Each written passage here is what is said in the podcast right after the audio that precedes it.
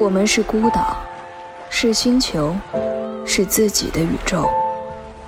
这城市有人来，就注定有人走。一家小店，两盏旧灯，聊聊那年风花雪月，细数人生颠沛流离。书店的灯光，和你一起温柔流浪。书店的灯光一直为你点亮。大家晚上好，我是雨莹。嗯，又是快两个月的时间没和大家见面了。嗯，这两个月其实读了蛮多本书，但是最想和大家分享的其实是我在四月份读的一本书。呃，这本书是历史学家许卓云的杂文合集，叫做《许卓云问学记》。那我初识徐老先生，其实是在许知远那档十三幺的访谈节目当中。当时我记得看节目的时候，呃，徐老先生讲了一段话，讲完之后，他的泪水就夺眶而出，然后我的泪水也跟着夺眶而出了。呃，那段话他讲的是他在抗战时的经历。呃，他说在抗战那个时候，一群人一起挨饿，挤着上车，挤着上船。大家都让老弱妇女先上，自己留在后面，大路上奔走。有多少老年人走不动了，跟孩子们说：“你们走。”那时我就知道，中国不会亡。呃，说完这段话，徐老先生就控制不了自己的那种情绪，然后徐太太在一边给他递了纸巾，说：“不要问了，你不要问了。”那个时候看到这个画面是十分动容的。被这位老先生的家国情怀所打动。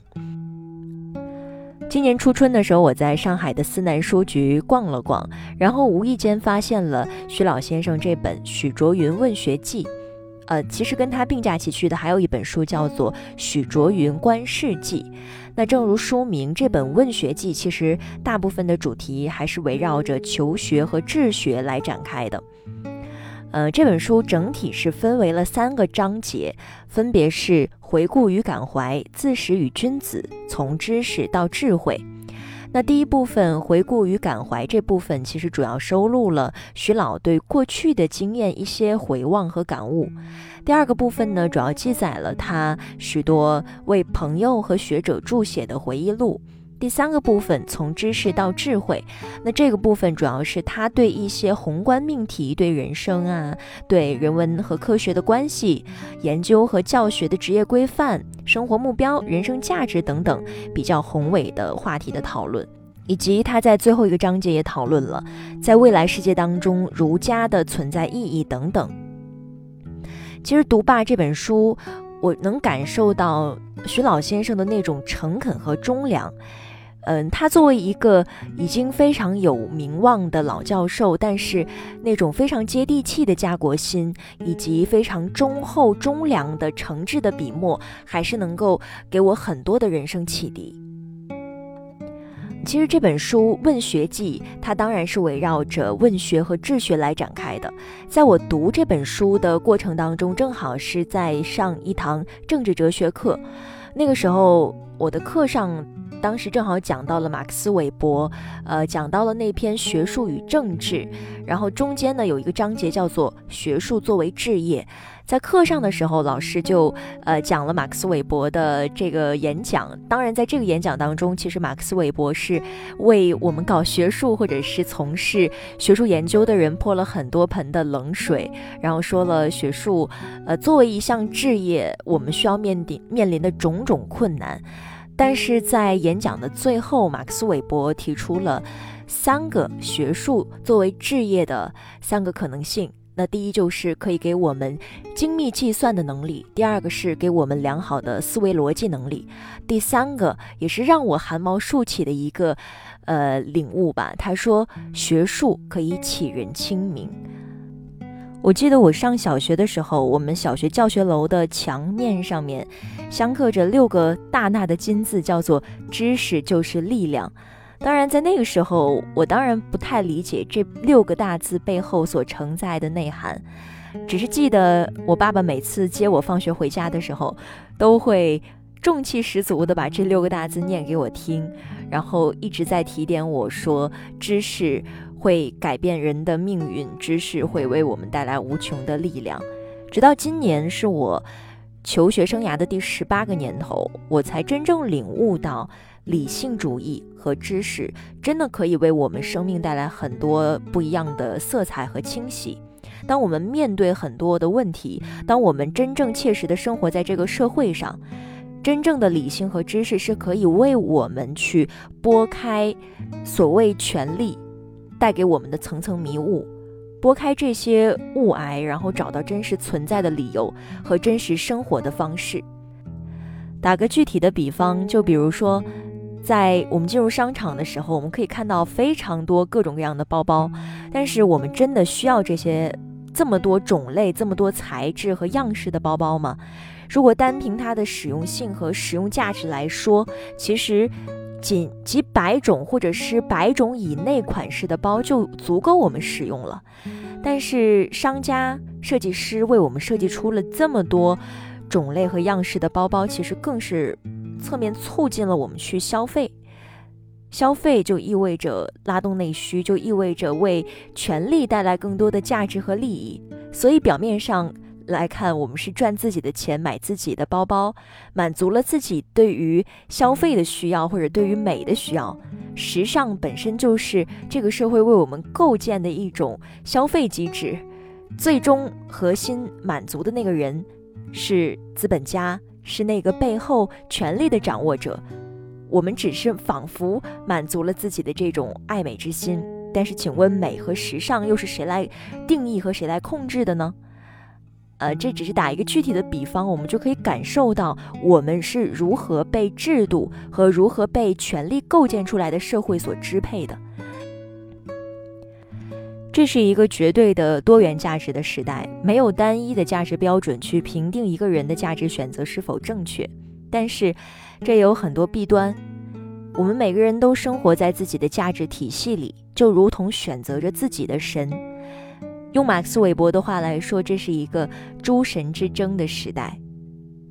启蒙运动让缠绕在整个社会对于自然、对于宗教的那种神秘主义色彩消散开来。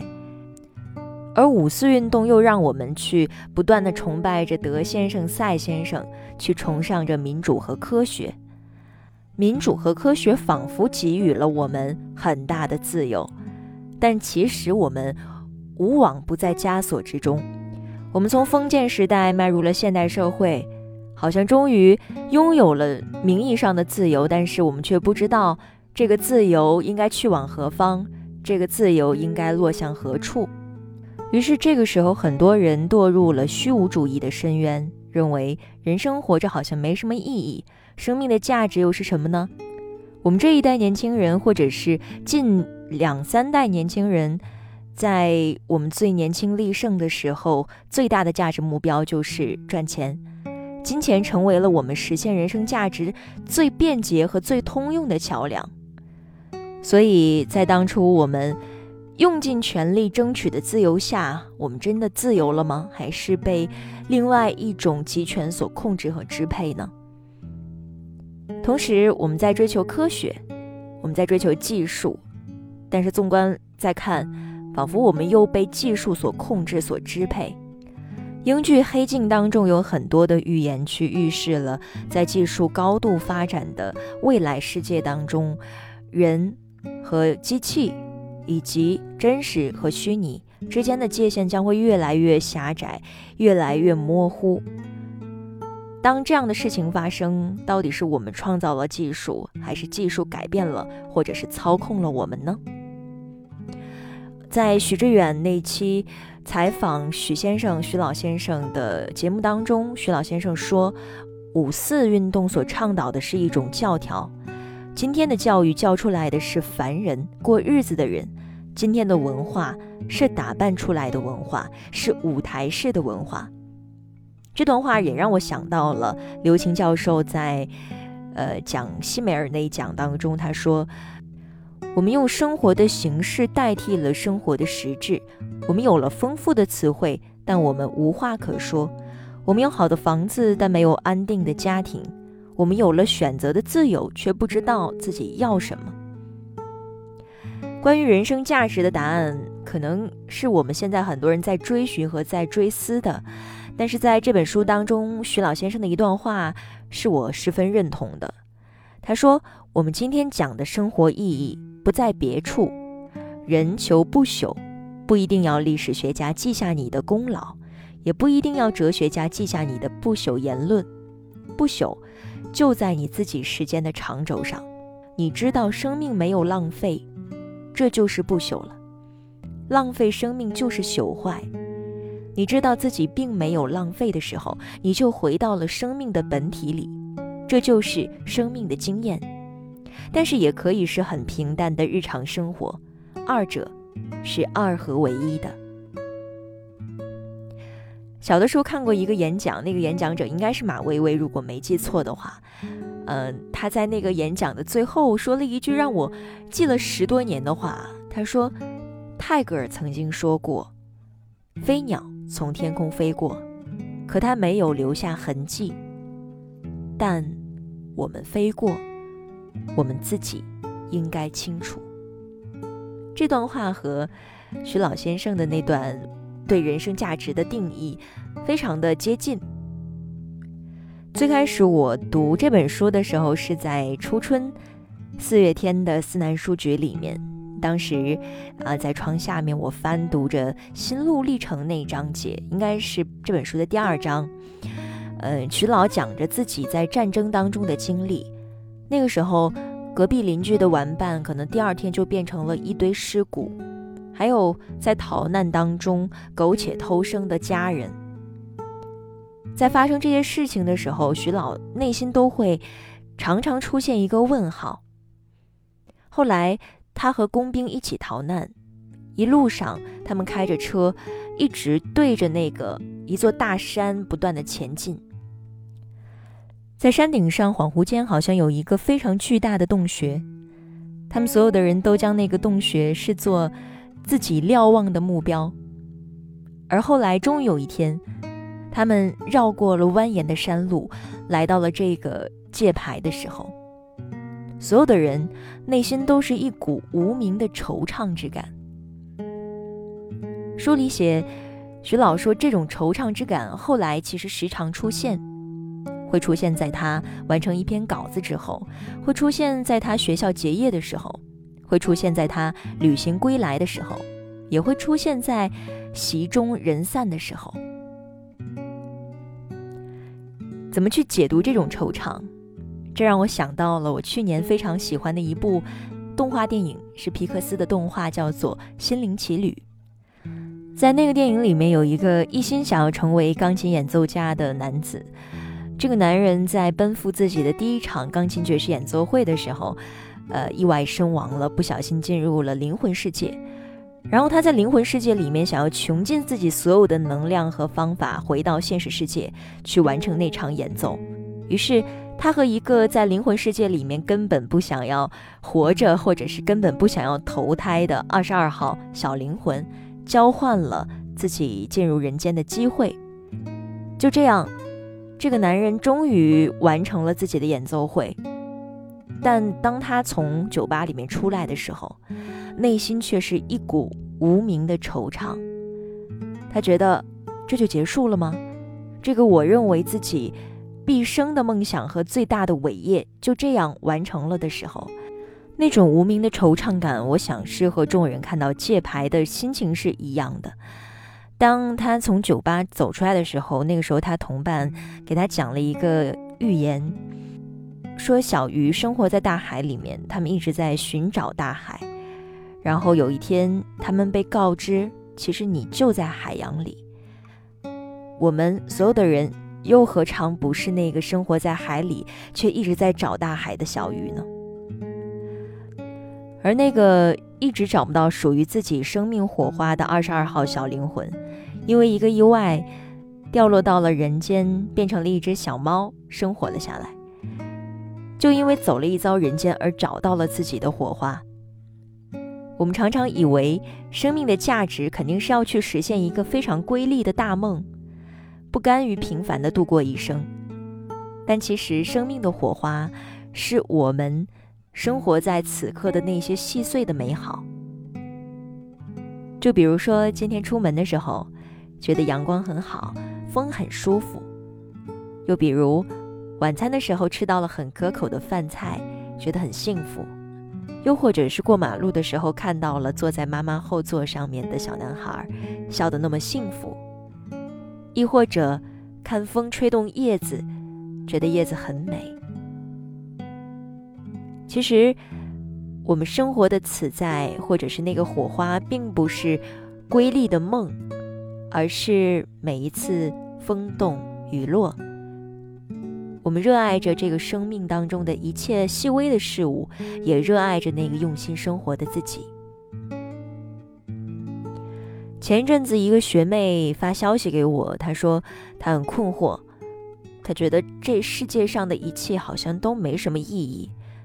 努力的生活、劳动、工作，最后的终点好像都一样。这些真的有意义吗？活着、存在，真的有价值吗？当时我把书里提到的一个寓言讲了给他听。书里当时写，在古希腊神话当中，西西弗得罪了神，神罚他要受永恒的责罚。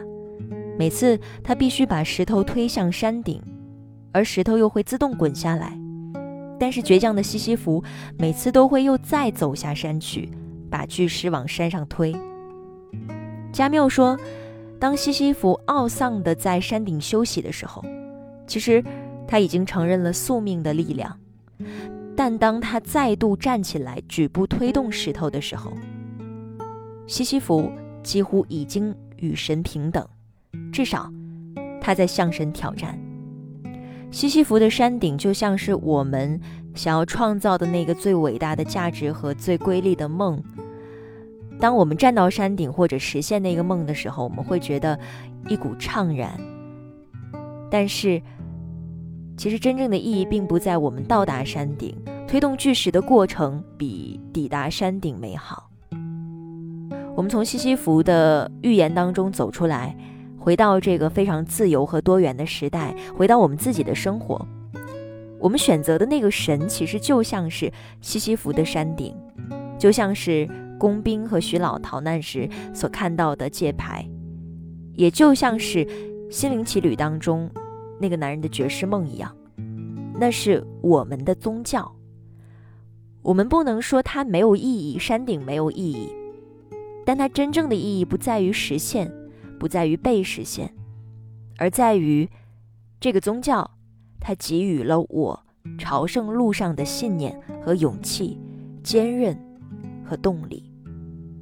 我因信奉着它，而珍惜我存在的每一天，珍惜着每一次我为它努力的时光，而觉得内心十分充盈。倘若有一天我们到达山顶的时候，觉得十分怅然。就像是我们实现了那个为之努力了很久很久的梦，但并不是梦不美，或者是山顶的风景不够好看。回头看看你来时的路，那才是我们真正的生命的火花。我常觉得思想的深度其实是由生活当中的苦难所带来的。一个人能够承受多少苦难，那他对生命的醒思就会同等频率的增加。古人云：“所以动心忍性，增益其所不能。”所以，某种程度上来讲，痛苦其实也是一种转换力。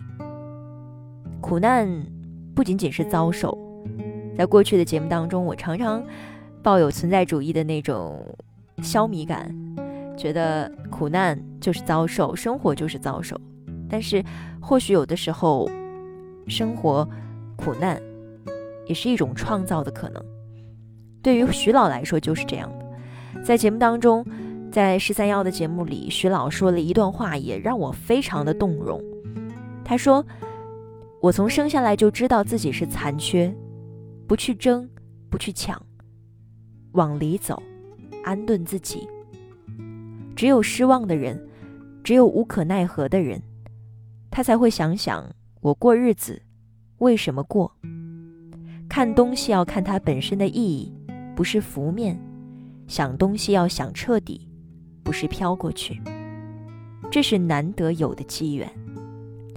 徐老把自己生来残疾的这个事情称为难得有的机缘，其实反观我自己的生活，也能够找到这种非常有共鸣的经历。我曾经有过一段时间，那个时候的状态用四个字形容，可以说是向死而生。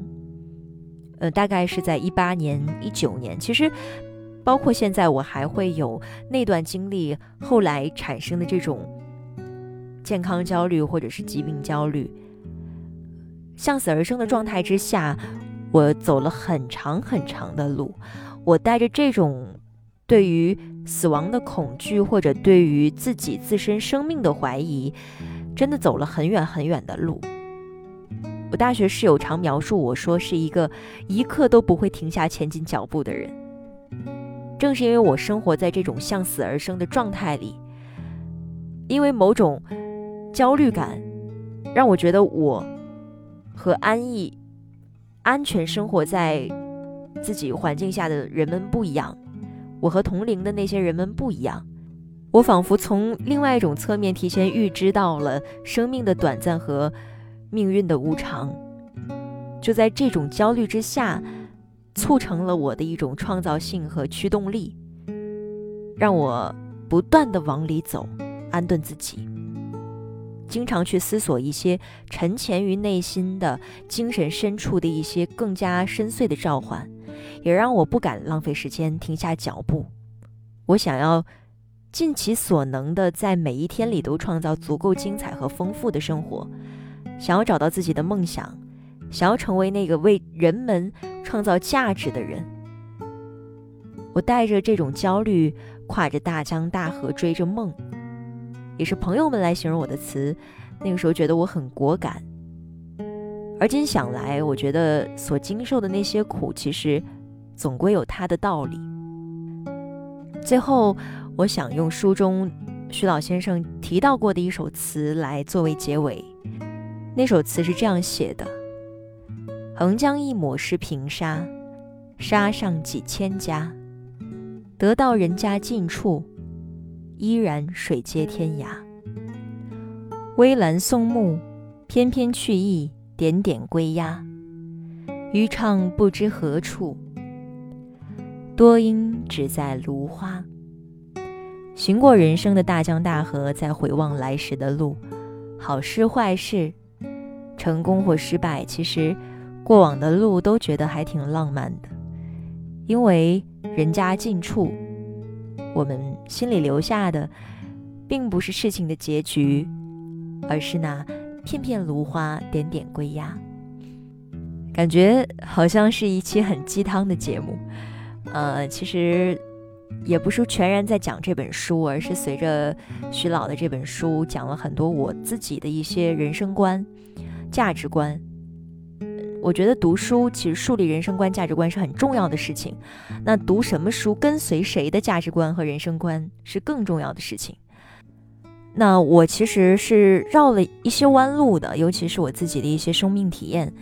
嗯，曾经也会有一段时间情绪非常低迷，然后也陷陷入了那种虚无主义的焦虑当中。这其实是非常正常的事情。但之所以选择许卓云教授、徐老先生他的文字来为我们自己来树立一个人生观，是因为我觉得这样的价值观可以指导我们以最佳充盈的方式生活下去。其实，在人文社会科学领域里面，包括哲学领域，我们都知道没有准确答案，没有标准答案。尤其像我们这样一个多元价值的时代，没有宗教的裹挟。每个人都可以选择自己认为对的方式生活下去，但是，我依旧觉得徐老先生或者是今天节目当中我所表达的人生观，是一个能够让我们不去迷那么迷惘，同时又很清明的生活下去的方式。其实伴随着我自己慢慢求学、成长、读书。嗯，大家可能也像跟我一起成长一样，读的书的类型，我们的思想体系，然后我们所涉猎的范围也会有所变化。然后我朋友会说，啊，你的节目根本不考虑受众受众感受的，觉得好像内容会稍显晦涩艰深。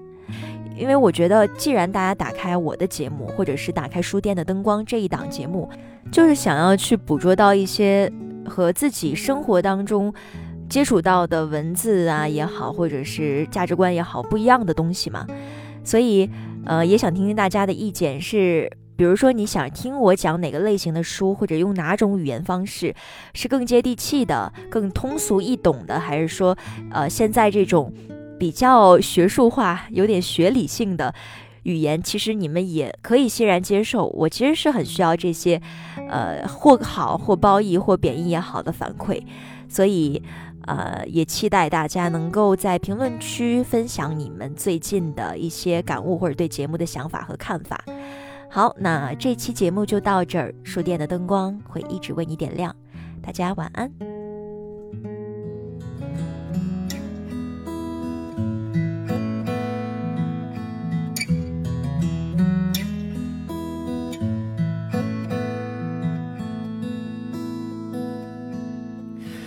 今仔日的风淡淡，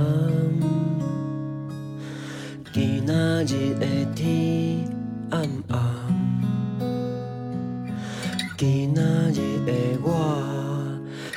需要一个人来陪我风吹雨淋。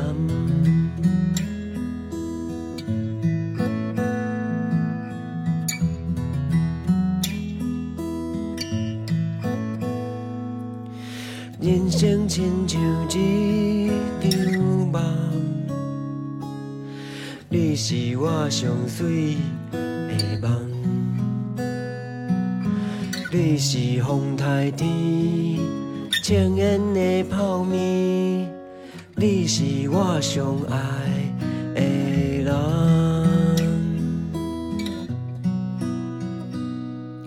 若是有你甲我作伴，好野山只。擦，举着雨伞，等待雨伞。我要牵你的手，牵甲手红红。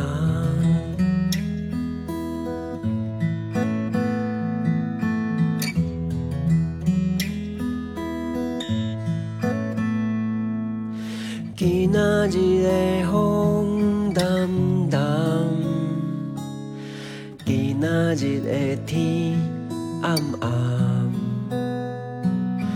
今仔日的我需要一个人来陪我风吹雨淋。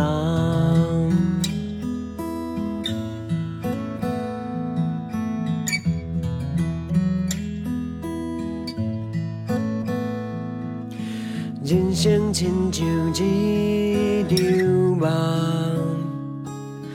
你是我上水梦，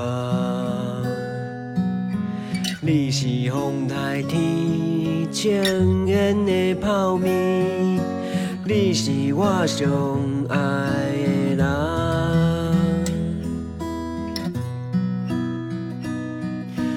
若是有你甲我作伴，好野山只我。拢无差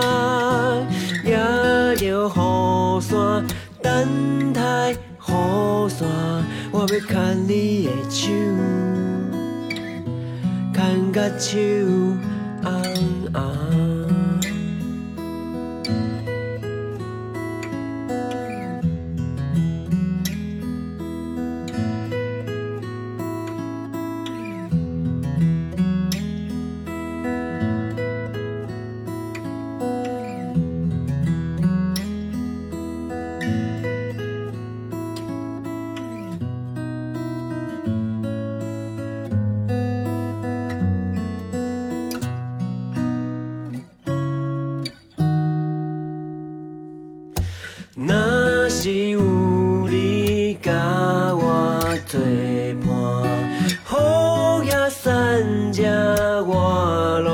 踩拿着雨伞等待雨伞我要牵你的手